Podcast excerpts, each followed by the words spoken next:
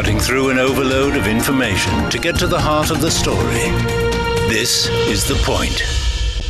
75 fold increase in per capita GDP for one fifth of humanity in just 50 years. That's what China achieved through reform and opening up and you are living it too. Exactly 45 years ago, China's paramount leader Deng Xiaoping led the country onto this historic journey after years of chaos. On the 18th of December 1978, China's decision makers gathered in Beijing for the third plenary session of the 11th Central Committee of the Communist Party of China, and that changed everything and it's an ongoing journey. Ten years ago, Chinese President Xi Jinping called for a comprehensive deepening of reform and opening up at a major meeting in 2013. Over 2,000 reforms measures have been rolled out ever since then to bring China's development to a higher level. China is now the world's number two economy, number one trader of goods, number one economic growth engine, and the list goes on. But what does it have to do with you? Have you been benefiting from China's changes without knowing? Does it matter to you that we continue reform and opening up? Welcome to a special edition of The Point with me, Liu Xin, an opinion show coming to you from Beijing. I'm pleased to be joined from Singapore by Kishore Mahbubani, Distinguished Fellow at uh, the Asia Research Institute of the National University of Singapore. From Beijing by Xia Lu, Research Fellow at the National Academy of Development and Strategies of Renmin University of China. And David Ferguson, Honorary Chief English Editor at Foreign Languages Press, who has lived in China for many years. Gentlemen, welcome.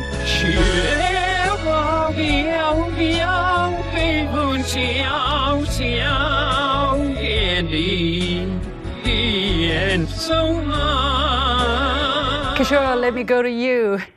I wonder whether you've heard this Chinese song called Yi Mei, which is very popular among people uh, all over the world. They like to imitate the tone, although their Chinese pronunciation may not be standard. It seems that a lot of people enjoy doing that. Do you get why I'm trying to use this clip to talk about the subject we're talking about today?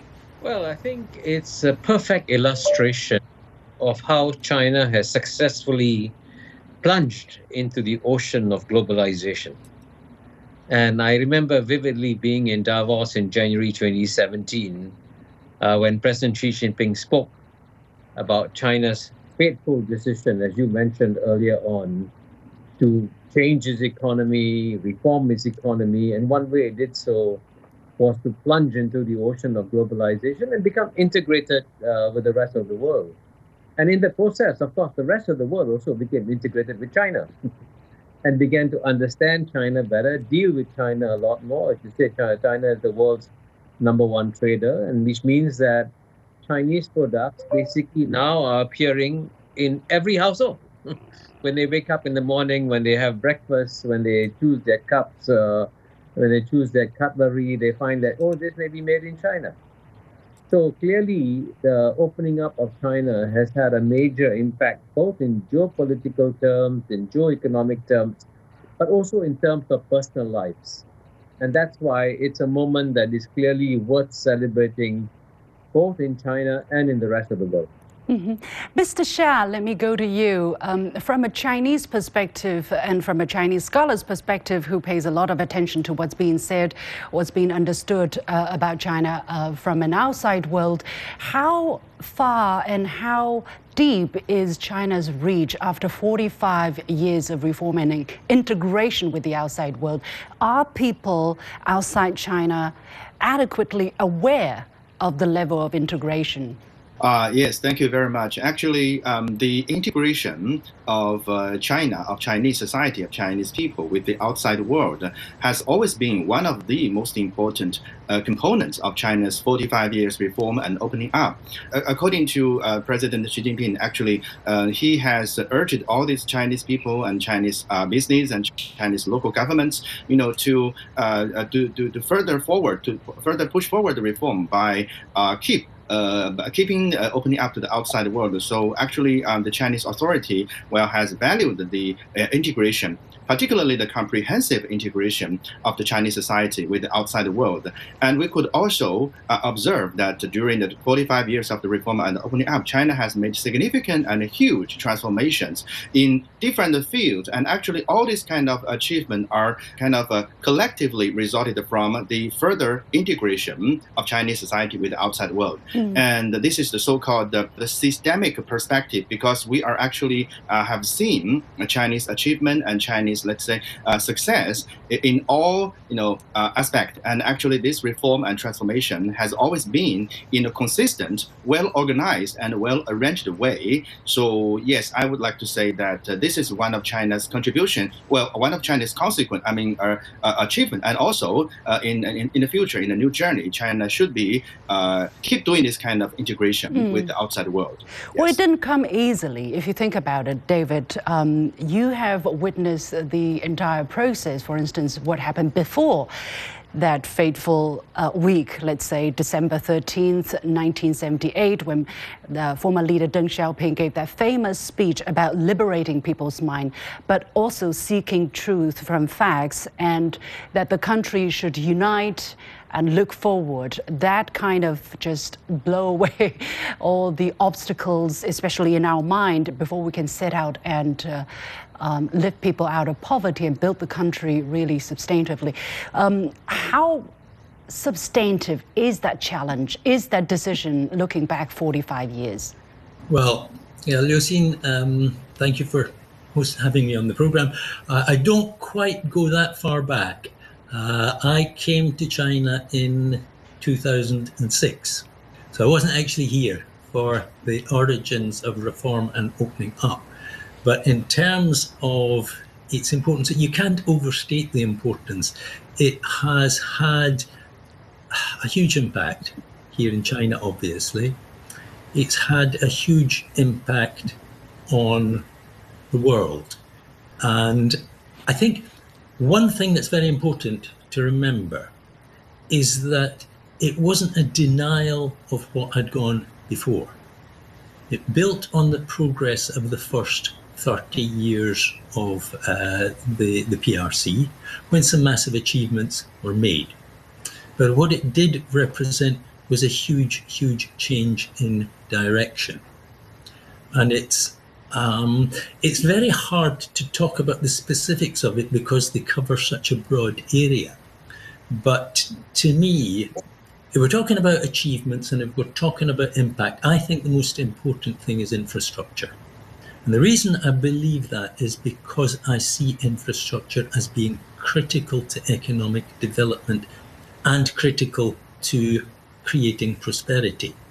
Uh, if you can move products and people quickly and efficiently, and if you can transmit information quickly and efficiently, then you have the foundation stone for economic development. And that is what China has been able to do. China is now the world leader in infrastructure, mm-hmm. and China is now the world leader in telecommunications. And that has had a huge impact from both the reform perspective and the yeah. opening up perspective. Because on the basis of that, China has been able to build its own economic growth. And China is now exporting its success to other countries through the Belt and Road initiative. And infrastructure is key to both of these. Mm. So, um, looking at the impact, trying to see. Yeah. Sorry, go ahead. Yeah. Well, I was going to ask about the the driving forces or the fundamental keys to what China managed to pull through to realize in the 45 years. For instance, uh, we took a look at the numbers. China's GDP in 1978 was 52 billion US dollars, and last year it was 17,000 billion or 17 trillion, if you will. That is an annual growth of about 9%. And we did a little bit of math, it was 330 fold increase. If you look at the per capita GDP, back in 1978, it was 160 US dollars. 160. Right now, it's 12,000. That is 75 fold increase. Kishore, how was it possible that China was able to achieve that? This is sheerly is just unprecedented in human history. Well, I completely agree with uh, David that infrastructure has played a key role. But before you even reform the infrastructure, there's some key principles of economic development. And as you know, Singapore was very closely uh, associated with China in that period of reform because the economic architect of Singapore's economic success, Dr. Goh Keng Swee, went to Beijing several times to meet Mr. Deng Xiaoping and discussed with him these economic reforms. And one of the key, clearly, principles that Mr. Deng Xiaoping introduced was the idea of free markets. And as you know, before in the previous centrally planned society, it was the state that allocated which goods would be produced and who they will be sold to, at what price, and that proved to be a very inefficient way of organizing an economy. So the, the big switch that Mr. Deng Xiaoping made was to switch away from central planning towards free markets. But beyond that, it wasn't just about having free markets domestically, it was also about joining the free markets globally. And what is stunning about China, and, and we can say this with great confidence uh, in ASEAN, is that when ASEAN was created as a, as a kind of pro-Western body in Southeast Asia, we had closer ties with United States, Japan, Europe, Australia, New Zealand, but none of them, none of them proposed a free trade agreement with ASEAN. The first country to propose a free trade agreement with ASEAN was China. And that has led to a spectacular spectacular results. Now, you mm. have given us some interesting statistics about how, how amazingly China has changed. Let me give you one, one statistic. Mm-hmm. Okay, to, just to illustrate the, the impact of China's opening up. In the year 2000, when China proposed a free trade agreement with ASEAN, United States trade with ASEAN was 135 billion dollars, and more than three times China's trade with ASEAN, which was only 40 billion dollars. But by last year, 2022, uh, US trade had grown from 135 billion to 440 billion, an increase of three and a half times, mm-hmm. big increase. But China's trade with ASEAN had grown from grown from 40 billion to 975 billion dollars, almost one trillion dollars. And by the way, that's the world's largest trading relationship yes. by far. So that shows that there were two critical decisions that China made. One was to open up its economy inside China, and more importantly, the other one was to open up China to the world. And that basically has yeah. been a magnificent contribution by China. Mm-hmm. Mr. Xia, let me go to you because uh, from the Chinese perspective, we obviously have always emphasized reform and opening up, and China's door of reform will never close. But on the other hand, the Chinese leadership, top leadership, top leader, for instance, has emphasized that China's opening up is principled. We have a clear direction. We have always kept a clear mind. We have managed what to change and what not to change. For instance, the uh, state sector, the public economic sector, has always and will continue, I believe, to be a very important um, baluster, let's say, of China's economy. Mr. Xia, how do you look at this aspect, at least on the domestic front? Yes, we actually um, realized that some of the principles that haven't been changed since the beginning, and the other uh, principles around, or actually other techniques have always been evolving. Let me uh, begin with uh, uh, something unchanged or something continued. Actually, uh, not necessarily in the period of reform and opening up. Actually, in the period of socialist construction and socialist reform from 1949 to 1978, and also the revolutionary period from 1921 to 1949, the CPC, the Communist Party of China central leadership, no matter who held the um, decision-making position, actually they were very clear about what way should China go, what what approach should the, the Communist Party of China, you know, uh, uh adopt. That is the Chinese way. That is uh, the way always uh, uh with, uh, with, with this kind of exact, you know, understanding about the Chinese condition and Chinese context. So I, I, think one of the principles that has not been changed is that the, the Communist Party of China, the central leadership, the top leaders, they know exactly what way should go, and this way is Chinese own way. That is the, the socialist approach with Chinese characteristics, and that is the one point. The other point is that the reform actually, who should be benefited from the reform? Actually, that is the people-centered philosophy or people-centered principle. This is unchanged, or this is a continued principle lies in not necessarily in a reform period, but also in the socialist construction period. And then let's continue to what have been evolving.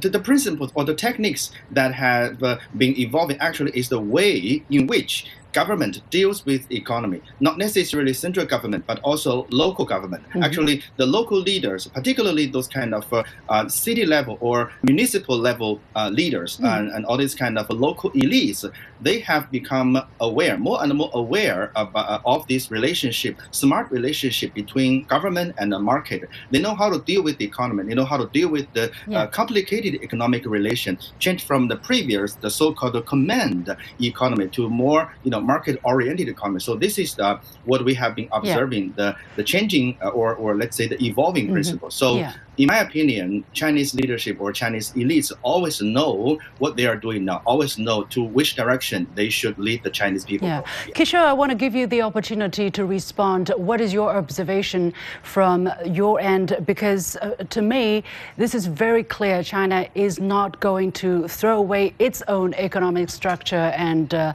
uh, development style, let's say, and adopt a totally westernized or liberal market economy. That's not going to happen happen. China clearly hold on to what it believed that any Western ideas, including Marxism, has to adapt to Chinese circumstances and to the current circumstances. Well, uh, as you know, um, Yushin, I wrote a book called Has China Won? And in chapter seven of the book, I described that the biggest challenge that the liberal democratic societies, especially the United States, faces is that the United States has become a plutocracy a plutocracy is a society where decisions are made not to benefit the population at large, but they are made to benefit the small, thin, uh, wealthy people. I think clearly what you see with President Xi Jinping's philosophy of common prosperity, and to some extent, as the previous speaker said, going back to even the previous traditions of China's growth, it's very important that the fruits of China's economic growth are shared not just with the elites or the most successful, the wealthiest people, but also with the common people uh, in that society. And by the way, that's a challenge that all societies all around the world face. How do you find the balance? There will always be inequality in all societies. We will never have perfect equality.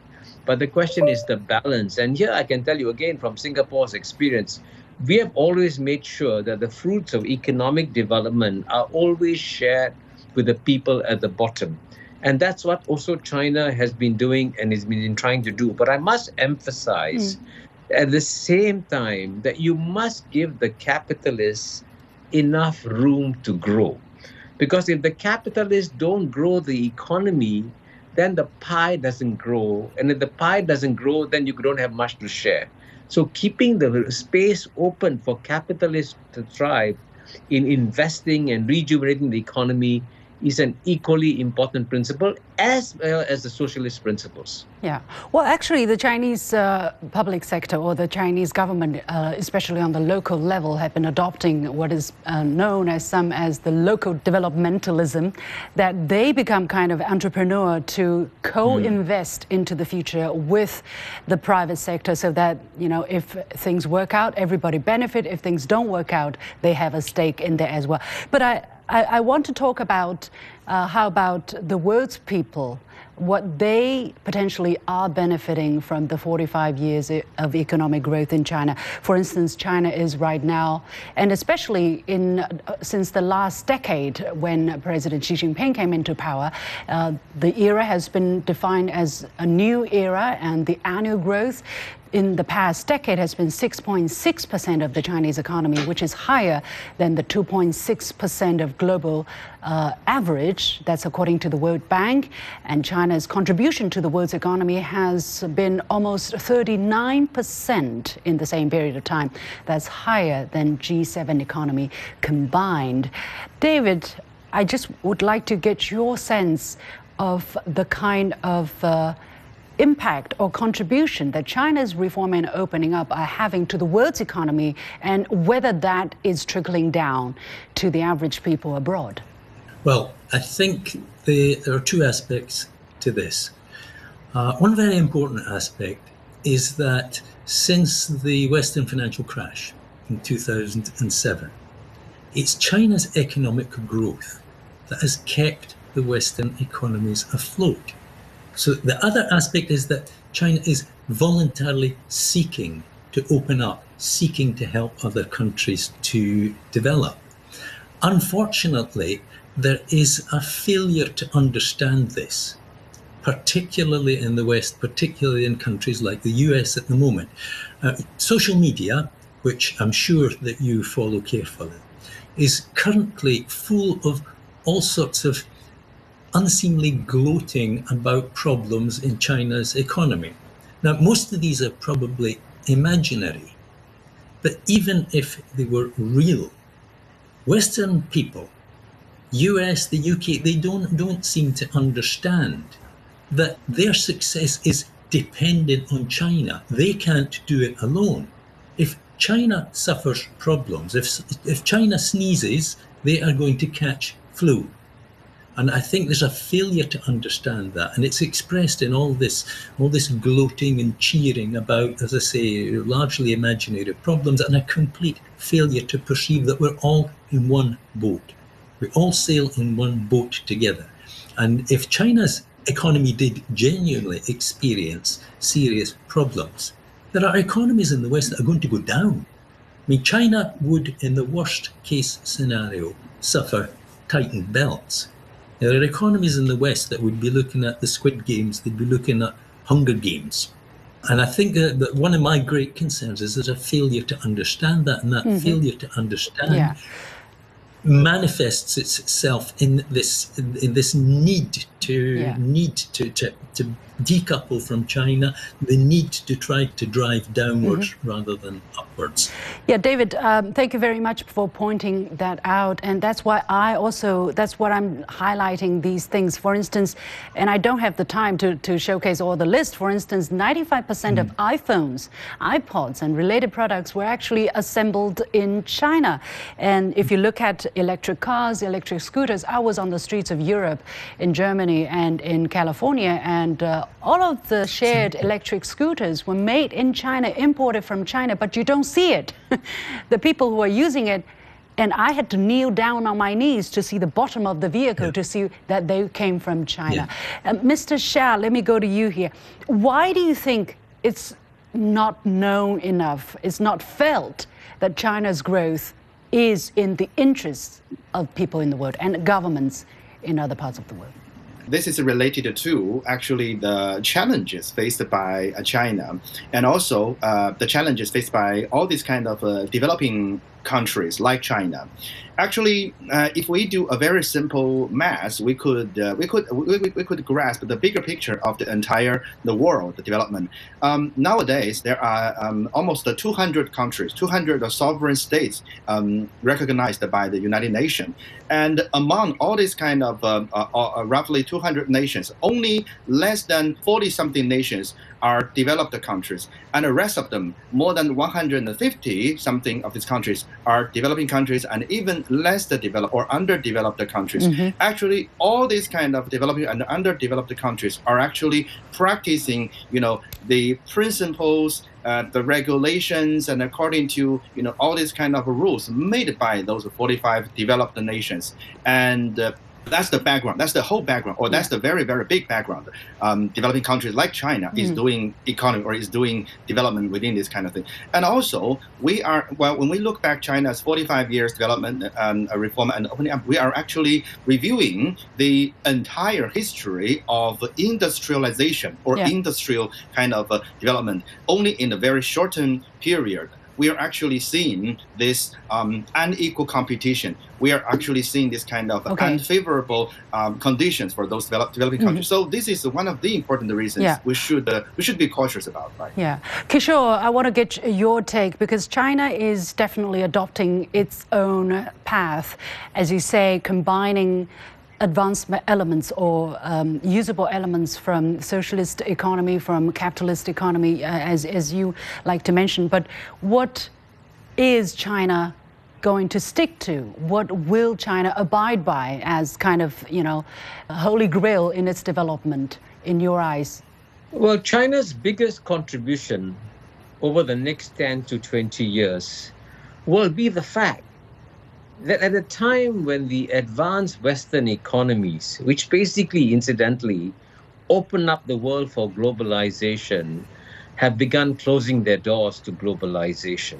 And sadly, uh, the United States actually gifted globalization to the world, but today the United States Congress cannot pass a free trade agreement with any country in the world. It's closing doors.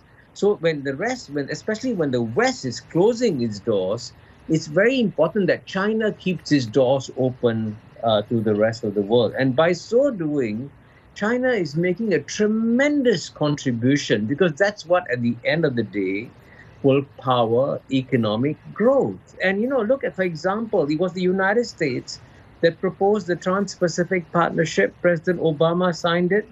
But then President Trump dumped it, and Joe Biden cannot cannot rejoin is, it. It's there. Yeah. So yeah. China is going to join the CPTPP, which is the successor okay. to uh, TPP, and, and as long as China keeps itself open and integrated, mm-hmm. it will lift the global economy by so doing. Thank you. By doing so. Okay, we, we have to leave it there. I think the question to ask really, if China is able to reform and opening up for itself 45 years ago and intensify that 10 years ago. Is the West able to do that? I'm going to leave it there. Many thanks to my guests, uh, Kishore Mahbubani joining us from Singapore, David Ferguson joining us from Beijing, and Xia Lu. Thank you very much for the Chinese perspective. And with that, we come to the end of this special edition of The Point with me, Liu Xin. As always, you can follow me on Facebook and Twitter using the handle Liu Xin in Beijing. You've got the point.